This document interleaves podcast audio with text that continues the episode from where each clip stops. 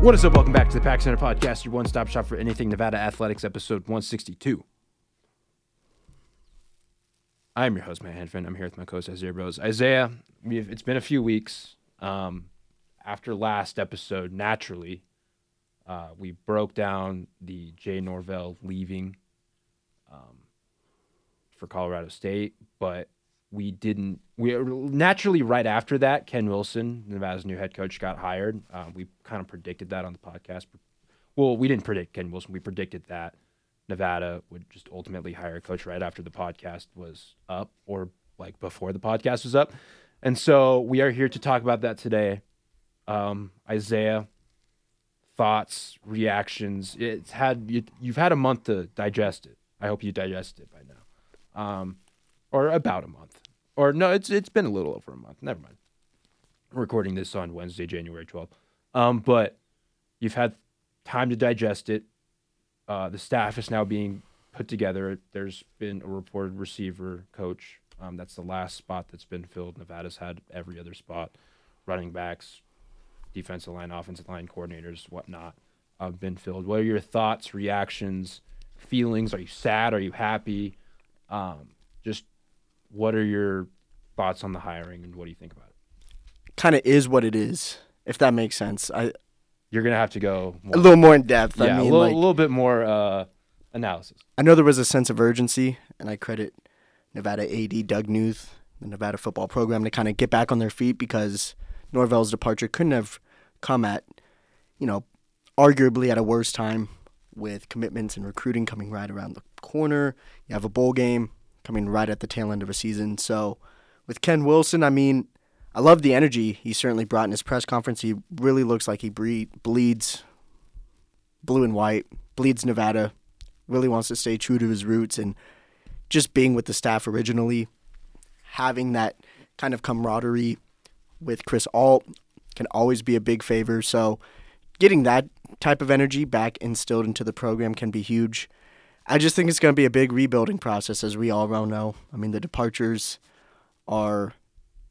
Gosh, there's just so many of them. Yeah. There's dozens of them, literally dozens of departures, and that's what happens when, certain things happen. And obviously, next year was going to be potentially a downfall, or more of a not downfall, but a regressive year, no matter what, with the amount of upperclassmen we had.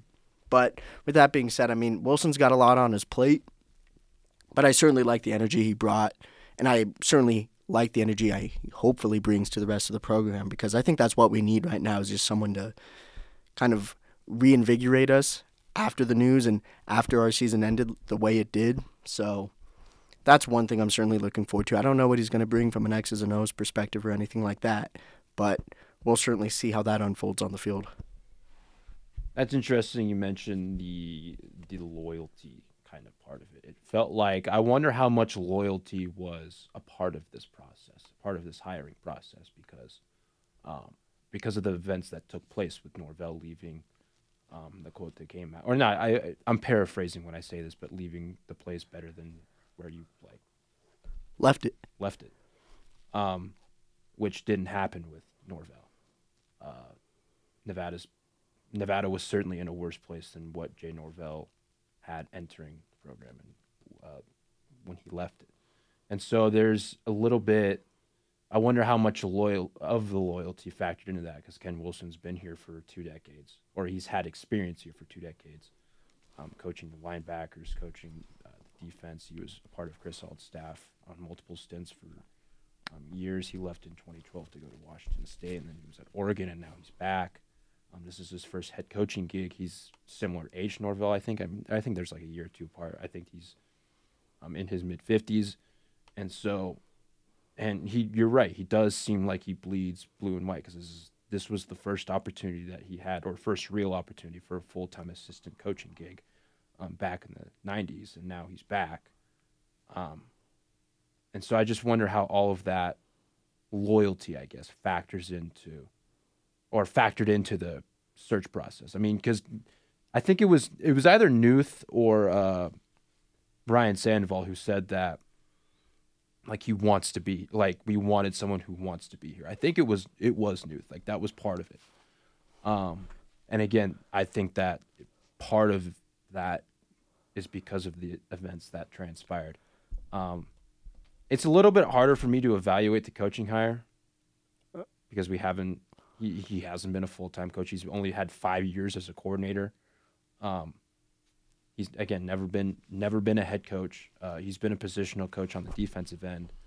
I mean, from what we've seen with these in recent days with the transfers that have come in from different Power 5 schools, and just from what's been said about him in the past, he's apparently a pretty good recruiter, and he helped develop one of the Sewell brothers. I keep forget his name off the top of my head at linebacker. Noah Gabe? Sewell.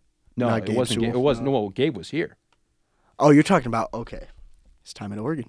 Yeah, it was at Oregon.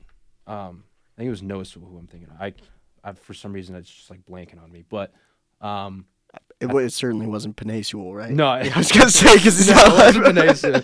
No, it wasn't Panay Sewell. It was Oregon's highly regarded inside linebacker, but and he's, I mean, he helped develop Troy Dye, who's now in the NFL with the Vikings, but.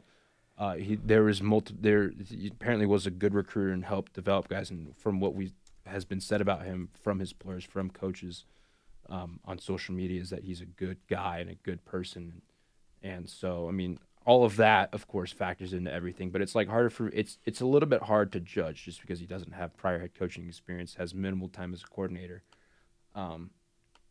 Again, this is his first head coaching, just all of that, and again, we don't know what's going to happen on the X's and O's. So many players are leaving. We'll have to give them at least 2 or 3 years to get recruits in and have recruiting classes and establish something, kind of like what happened in Norvell. Because I mean, remember Norvell's first year, they went 3-9. Next year, I believe they went 8-5, 7-6, something like that. So there needs to be some time, and I don't think like we can't judge them within a year.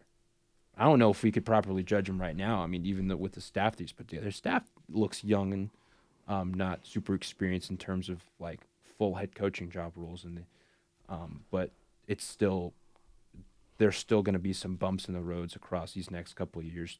But I'm confident in Wilson. I'm confident in the staff will eventually put things together and have Nevada as a 6, 7, maybe 8+ win team within the next few years.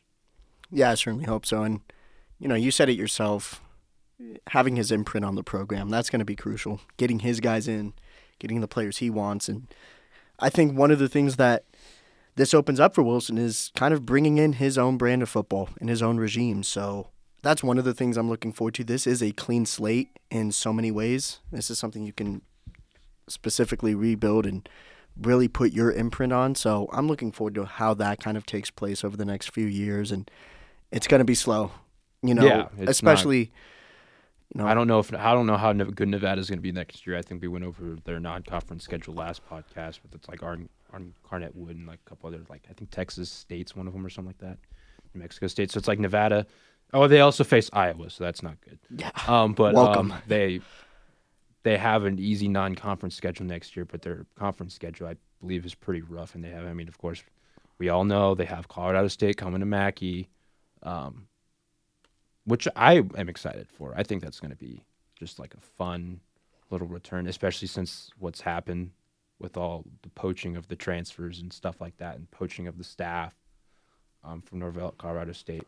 But I digress, but I think there's going to be it's going to be a bumpy first year. I don't know how good Nevada is going to be yet. We still need to see how the roster shapes out, how the recruit shapes out. But we're probably looking at like a 4 to 5 win team if I were to bet right now. Yeah, I mean I think we're going to be younger, which can be we're going to be a lot younger. 100%. So younger. That's always something to kind of look forward to in a way, just to see the development take place. But it's going to be a lot of competition, man. We have no idea what this rot like. Who's going to be starting? Like what's going to transpire over these next several weeks. I mean, that's what spring practice is for, just to figure out what you have on your roster. That's what the spring game for us, you and I, are going to be for, just to figuring out, all right, like what kind of schemes are going to be in place. Is it going to be the Pistols? Are going to be like, are they still going to like spread the football out a decent amount? I have no idea. It's not going to be the air raid. I'm pretty confident in saying that, but I again, no idea. Yeah. What is the defense going to look like? Is it going to be a 4-3-3, 4-3-3-5, which we saw under Jeff Castile? Like, what is it going to be? And we won't know until spring practice and eventually the season. There's a lot of unknown. Regardless of how you value spring practice or like the spring game and all that, like this is going to be one to keep an eye on, or a game to, because there's going to be a bunch of takeaways that that we might not have expected. Like, is Nate Cox going to be the quarterback next year? If he's, assuming he stays. If my guess right now, I'm guessing he is that starting quarterback, but I don't know who the starting quarterback is going to be. There's no definitive answer. Again, a lot of competition. That was, he talked with, I think, Chris Murray in an exclusive interview about, like, what's your recruiting pitch? And, like, the thing that he pretty much said was there's going to be a lot of opportunity, a lot of competition. Competition gets the best out of everyone. You're right. And so that's really what I'm...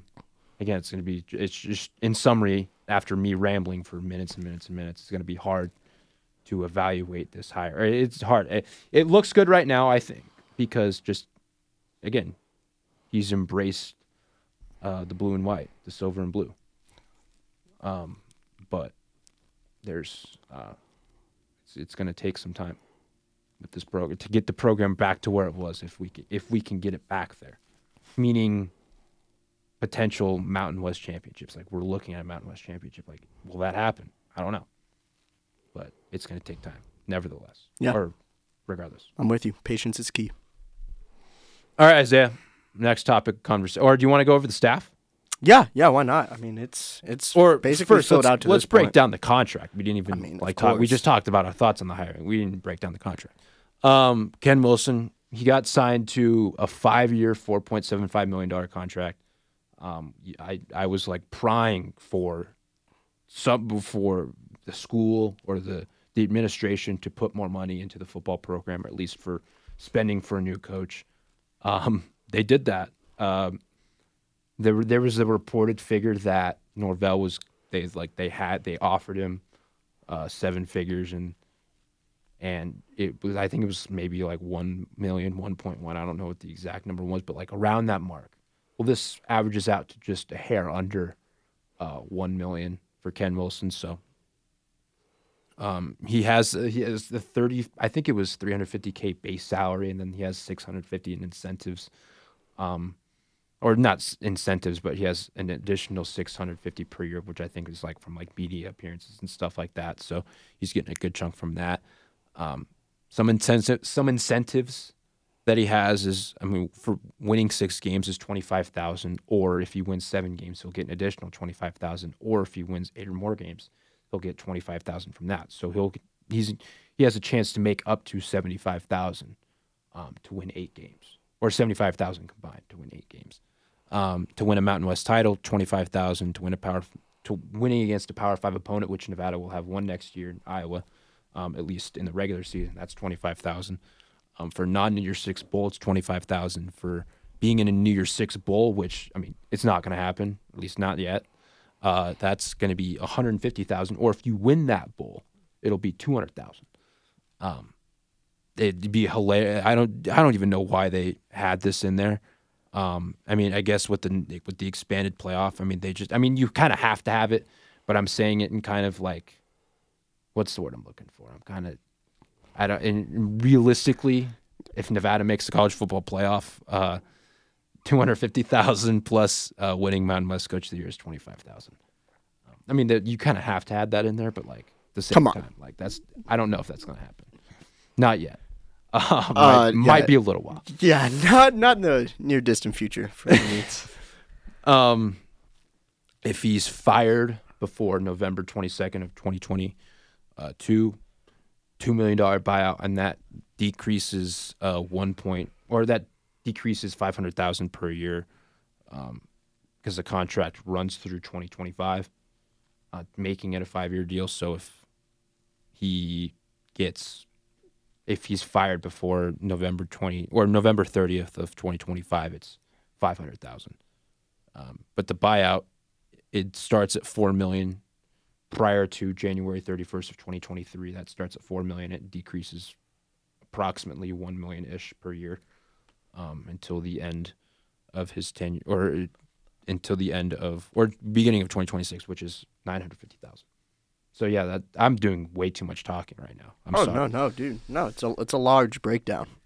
Yeah, but one of the things that stands out for me is a little more. Yeah, what are your thoughts? We paid a little more. I mean, it does average out, as you said, to $950,000 a year. You know, this is kind of who we are. If that kind of makes sense, we can't offer a super ton based upon the school we are, but it's kind of nice to see a bump up in pay. Obviously, it's not seven figures per year annually, but it's close, man. Close. It's certainly in the ballpark. I know that hurts. That hurts saying, but that's at least something to take away from this. Obviously, if he stays all 5 years, will be determined. We're going to see if that's the case. I'm not even going to jump that far yet. But do you think Nevada's going to make college football playoff? No. You know what? I'm going to go with no. Bold prediction. What would be the betting line? Oh my gosh! We're not even going to talk about it. All right, let's not even. Minus 10,000, Nevada makes, or minus 10,000. Nevada doesn't make college football playoff. I'm with that. The buyouts too. The buyouts are kind of interesting. Just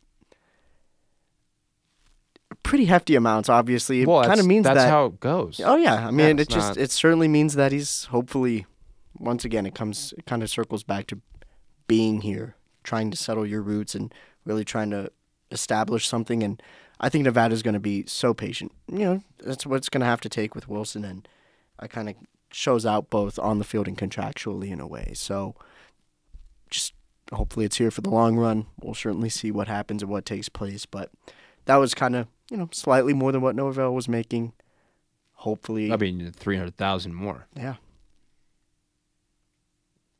Which is... Is it considerable? It's certainly, it's $300,000. That's $300,000 more, man. Come on.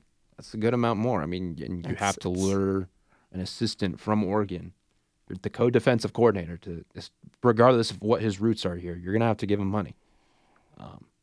But hey, I'm glad the university took initiative in that. I think it's appropriate to pay a head football coach $900,000 more, and we say that like it's a lot. It's a lot for here. It's the most ever in school history, but it's the third lowest in the Mountain West, so it's really not that high. Again, it's baby steps, Isaiah. We're making progress towards paying our football coaches, which we should have done for Jay Norvell. Yeah, great. Break down the staff for me. What do we got? Associate head coach we saw in the bowl game is Vai Taua. That was awesome to see. Well, he's our only returnee. Thank you. From the Jay Norvell era. Because Jay Norvell era promptly took majority of our coaches. Left for Fort Collins. Yeah. But that's certainly one. Offensive coordinator Derek Sage, looking to see what he's going to implement in the program. Defensive coordinators, we got two of them right now. We got Kwame Agamain. Apologies if I pronounced the last name. If I botched the last name. But we also got Mike Bethay, quarterback coach Nate Costa, running back coach now, who stepped in as the associate head coach for the bowl game, Vai Taua, obviously. Offensive line coach is Louis Adazio, who, fun fact, was Steve Adazio's son and was the offensive lines coach at CSU. The fun fact is that he and Bill Best switch roles. Bill Best is now, he went from the offensive coordinator or an offensive line coach in Nevada to the offensive line coach at Colorado State, and now Louis Adazio, offensive line coach at Colorado State to Nevada. Boom. It's quite the trade. Really not. Defensive line coach is CJ Ayu. Linebackers coach is Bethay. Offensive linebackers coach is Joe Bolden. Cornerback coach is Jalen Ortiz. Special teams coordinator is also Bolden. And strength coach is Mason Baggett. So, obviously, a ton of new faces to get acclimated and get to know. But we do have a staff in place, and we're going to see how this really translates over the next couple seasons, and especially heading into 2022. Yeah, this is, again, we talked about this a little bit. This is a pretty young staff. Some of these guys just haven't had official full-time coaching job, full-time coaching stints in their or not full-time, assistant, Division I assistant coaching experience in these respective roles in their college careers. So it's going to, I think it's going to be interesting to see how the staff shakes out. A majority of these coaches did coach with Wilson at some point in their careers, and some of them coached with each other while they were at their respective schools. Like I know he poached a couple from Oregon, like Nate Costa, like he came from Oregon. Kwame, I'm not going to even try to pronounce his last name because I know I'm going to mess it up. He was Oregon's longest serving head coach before he left for Nevada. And so like these guys, some of these guys have been with Wilson at either when they were at Nevada or when they were at Oregon or Washington State. Like there's been, so some of them might know each other a little bit, but like I just wonder how this is going to shake out. A completely new staff, a completely new schemes, Like it's going to be interesting to see as this. It's a clean slate, and it's opportunity. Once again, these guys are going to be hungry. That's one of the exciting things heading into 22 is obviously we may not match up well against a lot of teams in conference on paper right now, but the opportunity from a player and coaching standpoint to really put an imprint on this program, it could be completely different from what we've seen compared to past years. So, you know, that can create some incentive and motivation to just get things going. So, obviously, with such a young team and young staff, I'm looking forward to it, you know, seeing it really translate and develop. There's a lot of interest and intrigue to this. So, Ken Wilson hired. Both of us just kind of don't know, although we do respect the previous bloodlines that he had with the organization for 2 plus decades, because he was an athletic administrator for a few of those years. But Isaiah and I are going to take a quick break. We're going to talk some basketball, and we'll be back.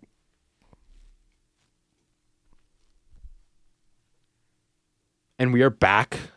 We haven't at all talked about Nevada basketball, or at least how that journey and everything that's happened with that program recently and just throughout the entire season. So to give you guys a little bit of a background, Nevada is 7-5. They're 1-0 in conference. They've had 6 of their last 9 games either postponed or canceled due to COVID-19. They will be playing tonight, their first game back since New Year's Day, against Boise State, who's one of the best defensive teams in the conference, not just the conference, but the entire nation. They've had 12 of their 14 opponents have held them to 62 or fewer points. Boise State's on a 7-game win streak. They've held them to 60 or fewer points in each of those 7 games. It was kind of like an interesting, like looking at the battle between them and Fresno State, two of the best defensive teams, and that was just 110 points combined, or not? Not 120 points combined. Excuse me. But Nevada will have its toughest defensive test tonight, at least in my opinion. But let's kind of talk about what's happened throughout the season. Nevada's only conference game that they've had so far was against New Mexico, and that was a 9-point victory. Nevada's had last couple of games just haven't shot the ball well really at all. I think they were below. I don't have the numbers in front of me. I think they were like 28, 29% from three. Against New Mexico, there wasn't a whole lot of offensive flow throughout the game until like the second half. We caught a little bit of a fire. Grant didn't shoot the ball well. He was 2 of 8 from the floor, but he still had 10 points, 10 assists, and 6 rebounds. He was 4 rebounds away from a triple-double. Nevada's first, I think, it would have been Nevada's first since like 1978 or something like that. Dez didn't shoot the ball well. He was 1 of 11 from 3. I think it was his second time all year, maybe the second time in his career where he's missed 10 threes in a single game. And he's been very efficient for the most part this season, but Nevada had a couple lackluster shooting performances from their big players, but they were still impactful. Grant, obviously, he was finding Baker and Washington for multiple lobs above the rim. He was getting him in space, coming around pin downs, and finding them around the rim as rolling big men. Washington and Baker both had 12-point, 11-rebound double-doubles. I thought it was a good game for Nevada. But Nevada's now won 6 of their last 7 games. I'm going to quit rambling in a second. I'm talking a lot right now. I'm surprised I haven't lost my voice yet, but Nevada's won 6 of their last 7 games after starting out 1-4. They just completely turned their season around after that 27-point loss against South Dakota State. And then right after that, Bramah got dismissed from the team, who you and I were both excited about heading into the year. Like Blackshear's been an emergence as like a small ball four hybrid, like a kind of like a hybrid wing. Baker and Washington, when they're both on the floor, they've both been good. Grant and Dez. Grant's the only player in the nation to average 18.5 points and 6.5 assists. And that 1 point that was 20 points and 6.5 assists. He's also averaging 5 rebounds a game. Dez leads the team with nearly 2 steals a game, almost also averaging over a block. They both of them have been good defensively. Daniel Foster, I think, has been a good contributor off the bench in terms of his defense and his energy. K.J. Himes, we have to think about this. K.J. Himes has only played 3 games. He's had an ankle injury. Now he's dealing with the back. I don't know if he's playing tonight, but I'm guessing he might.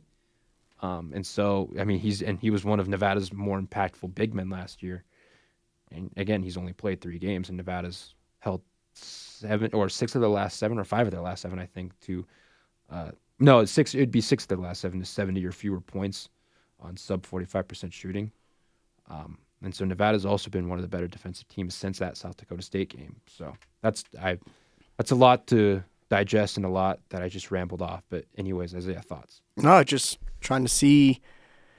I think it's exciting to see what this team is capable of coming in to the season with so many high expectations. And I think we're starting to see how talented and how kind of a well-oiled machine this team's playing with, especially on the offensive end. And I think that's one of the things where coming off such a rough start and coming off, some turmoil, whatever happened with AJ Bramah and whatever took place there, it kind of, at that point, I mean, it really put our season in this kind of whirlwind. But to see us come right back and rip off a few, and obviously COVID's impacted our season, so we haven't truly seen a lot of it unfold. But what we've seen thus far with the product on the floor, it's been awesome. I mean, it's a lot that you can ask for. I know that a lot of the load, which we were kind of hoping wasn't the case coming into the year with so many new additions, but it looks as if a lot of the offensive load is still on Sherfield and Cambridge at the moment. But with that being said, and you know what? You're so true. And I was just about to say that is hence, why we got into a hole and to begin with. It looked like a few of them just couldn't find their shot, couldn't find much rhythm. But when they're playing at their best, it is a potent combination. And when Grant Sherfield is playing at his best, I mean, he's one of the top players in the nation, arguably. I mean, he's not been nation. I'm sorry, I'm not talking about like absolute draft eligible. Right.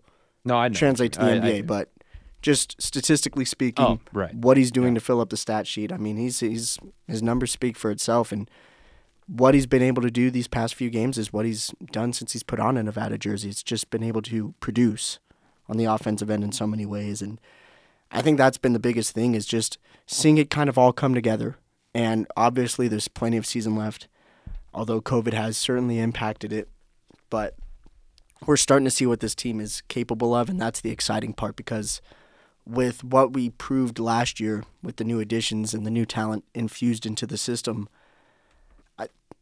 I thought that slow start was going to be the wake-up call we needed in a way, and it certainly has been, because we've ripped off a few really nice, really tough wins, and including one in conference, and just kind of playing at that consistent level that you and I were really hoping they were capable of, and showing that type of, I'm trying to say, upside and potential throughout the rest of the season is key and crucial coming into it.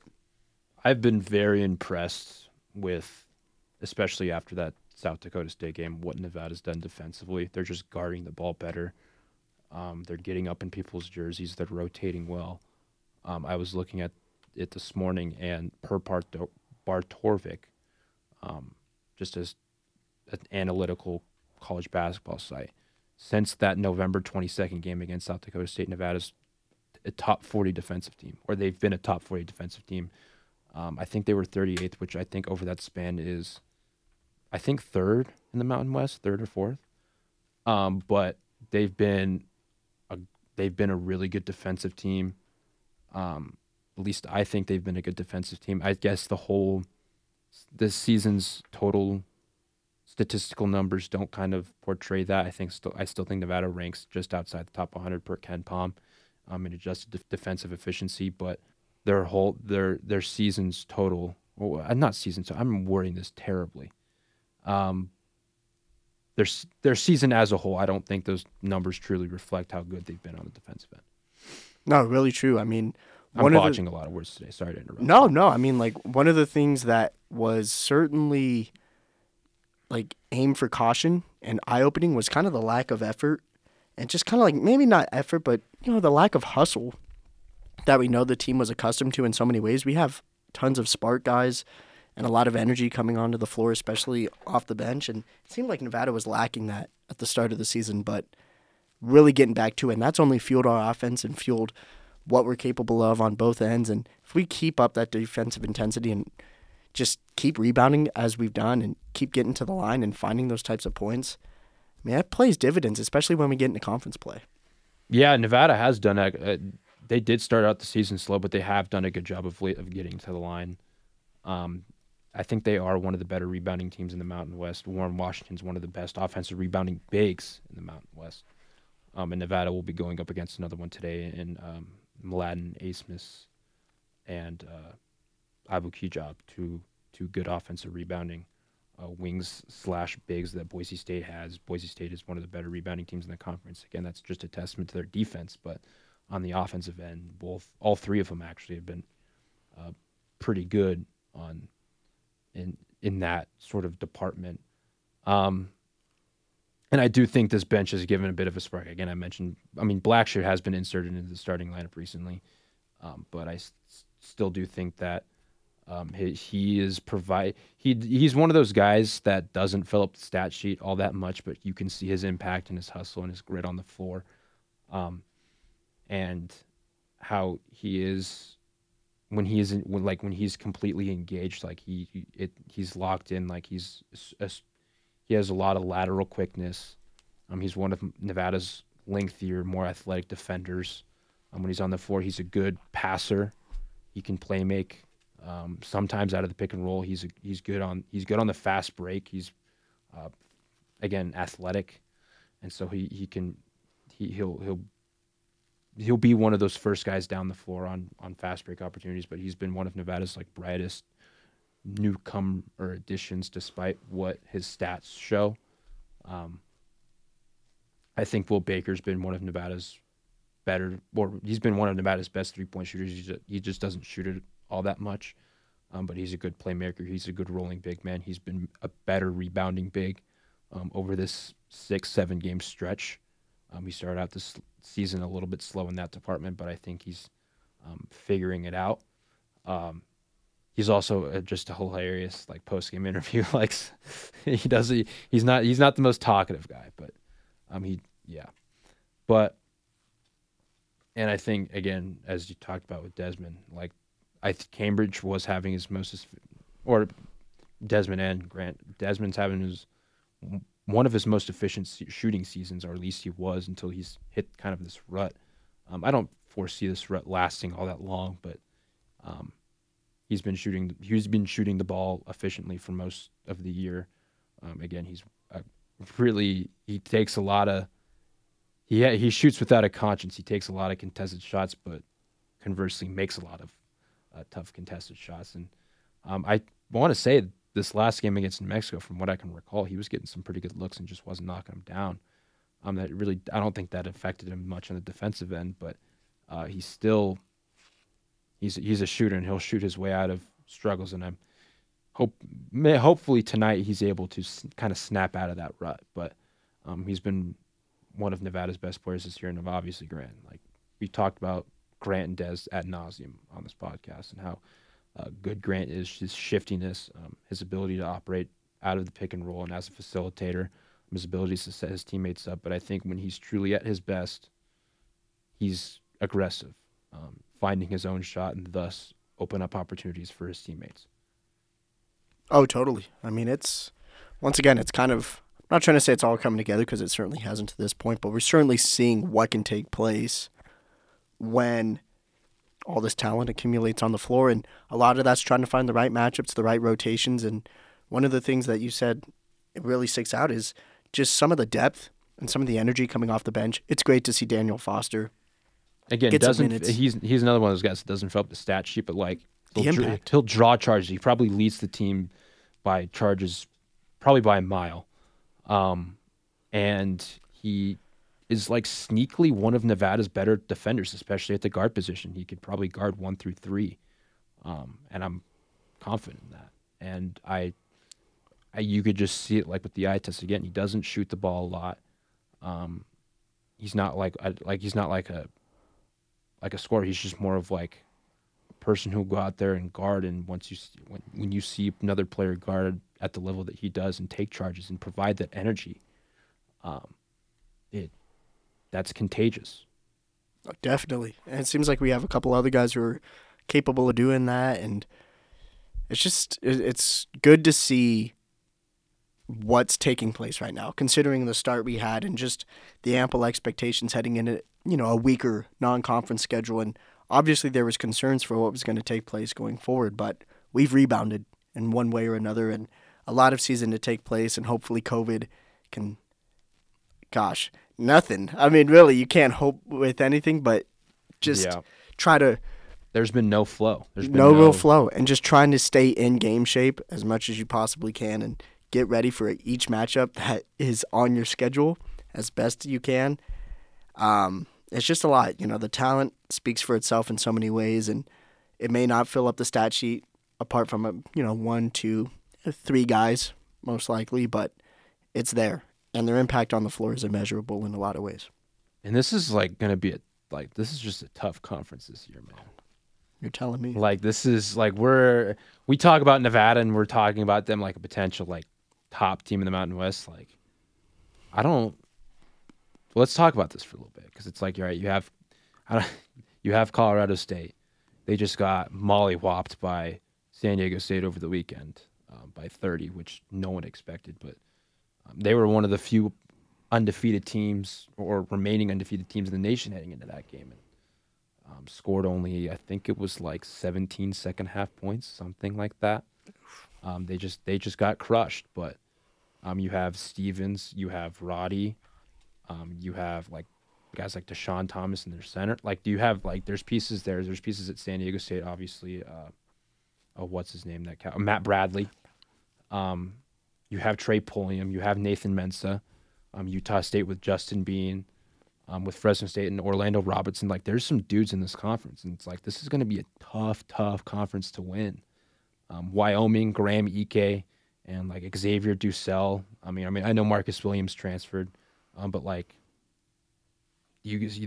still dudes on that team. And Wyoming's playing very well right now.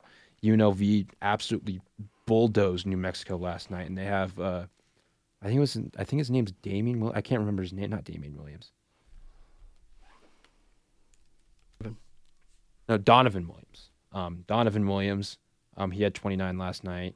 Of course, they got Bryce Hamilton. There's some dudes. I mean, Boise State again with one of the best teams in the conference this year. Iwu Kijab and Emmanuel Acott, Marcus Schaefer. There's going to be a lot of tough competition that this team is going to have, or that Nevada's going to have in the conference this year, and so there might be some resume boosters a little bit. Definitely, there's a chance for us to. And some of these games being canceled because of COVID, San Diego State, Wyoming. I mean, of course, the Wyoming game did get rescheduled to next Monday, but there's going to be Hopefully these games are able to get rescheduled, like the Wyoming game, but Nevada's season's been affected and there hasn't been a rhythm, and when you don't have much of a rhythm throughout conference play in this tough conference, that might be an issue. But then again, at that same token, Boise State has also dealt with its own COVID issues. They've had 3 straight games postponed, and they haven't played since December 28th. So. There's a lot of talent in the conference, as you said. There is a lot, and it's deep this year, but there's room for us to continue improving, and just exciting to see it go forward, see what's taking place right now, playing with more hustle, playing with more grit, and seeing what can take place over the course of this year pending COVID it's a lot. You know, it's asking a lot of a coaching staff to make those adjustments, and the players themselves too. But what they're doing right now and what the rest of the conference is doing just speaks to what they're building. I mean, it's been a lot of top end. It used to be really top heavy the past few years, but we're starting to see some parity within the conference. And any given night, you're getting, you know, some of your rivals' best efforts. So it's something to certainly look forward to and not take lightly whatsoever heading into a full slate of conference games. We are going to finish with women's basketball. Women's basketball has actually been very good this year. Fire. They've been very good this year. On fire. Much better than last season. They've won 10 of their last 11 games. They've also had their own COVID problems. They'd had, I think, tomorrow's game against Fresno State's been postponed. But nevertheless, Deja Hamilton's averaging 14 a game. She's been awesome. Audrey Roden, a freshman, coming off the bench. She's been a spark plug off the bench. She's been a shooter. Shooter's going to shoot. And then they've picked up, I think there's 3-0 in conference, looking for their first 4-0 conference start since joining the Mountain West. I think the first since like 2009, 2010, something like that. They had a great win against Utah State, I think, in their most recent game, 11-point victory. They crushed San Jose State. And then I think they beat Air Force. Those were their three conference wins. They're looking good, man. Like, they're looking pretty solid. And it's interesting because it's like they're middle of the pack in the Mountain West in terms of field goal percentage and three-point percentage. I think they're just below 40% in field goal percentage and 30% in three-point percentage. But, like, they're really good offensive rebounding team. Like, yeah, Alexander's playing well. The Jimenez sisters. I almost said Twister. I don't know why I said that. Lexi Gibbons, Megan Ormiston, when she's been healthy. Like, there's Nevada's gotten some really good production on the boards this year.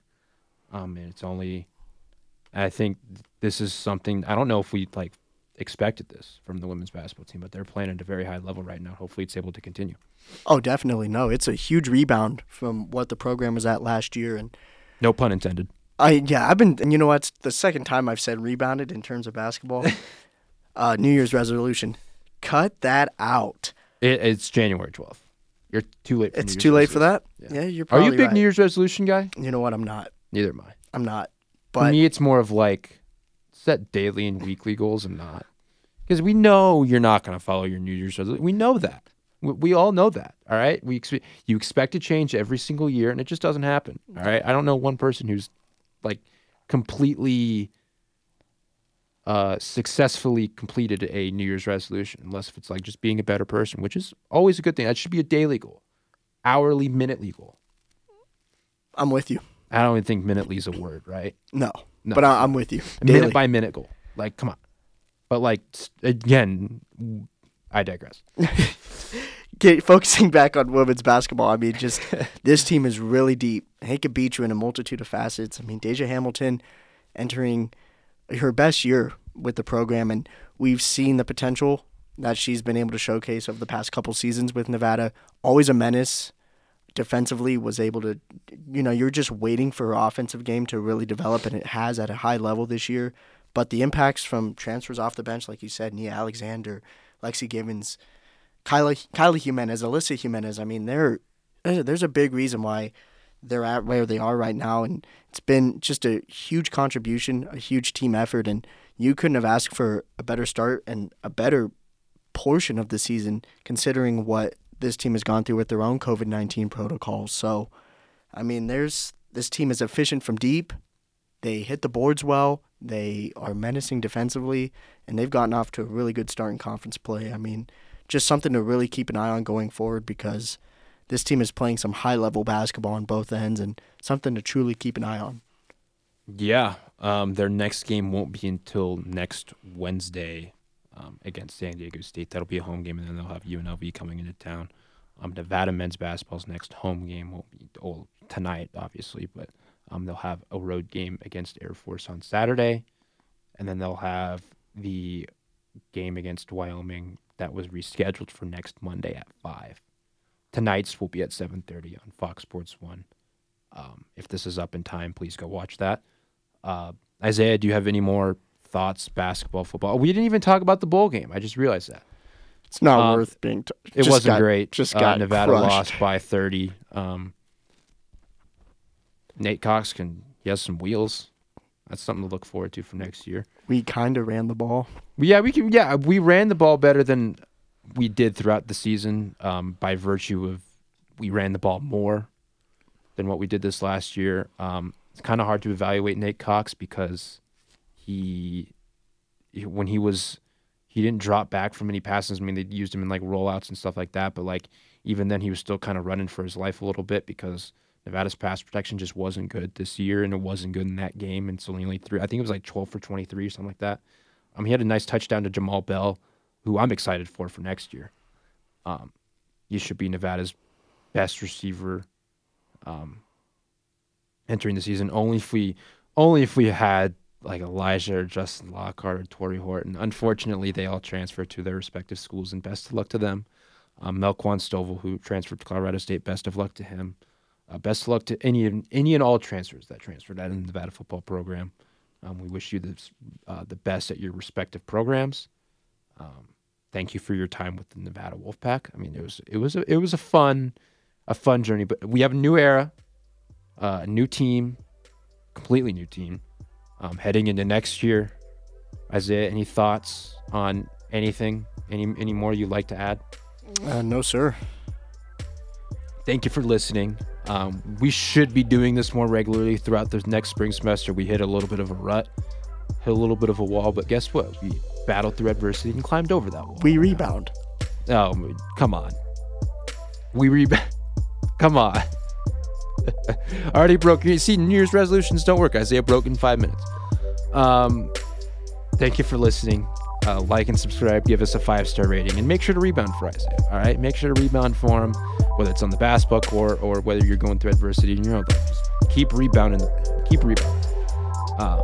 crash those boards, as Isaiah likes to say. Keep rebounding. Thank you guys. See you guys next week or sometime in the future.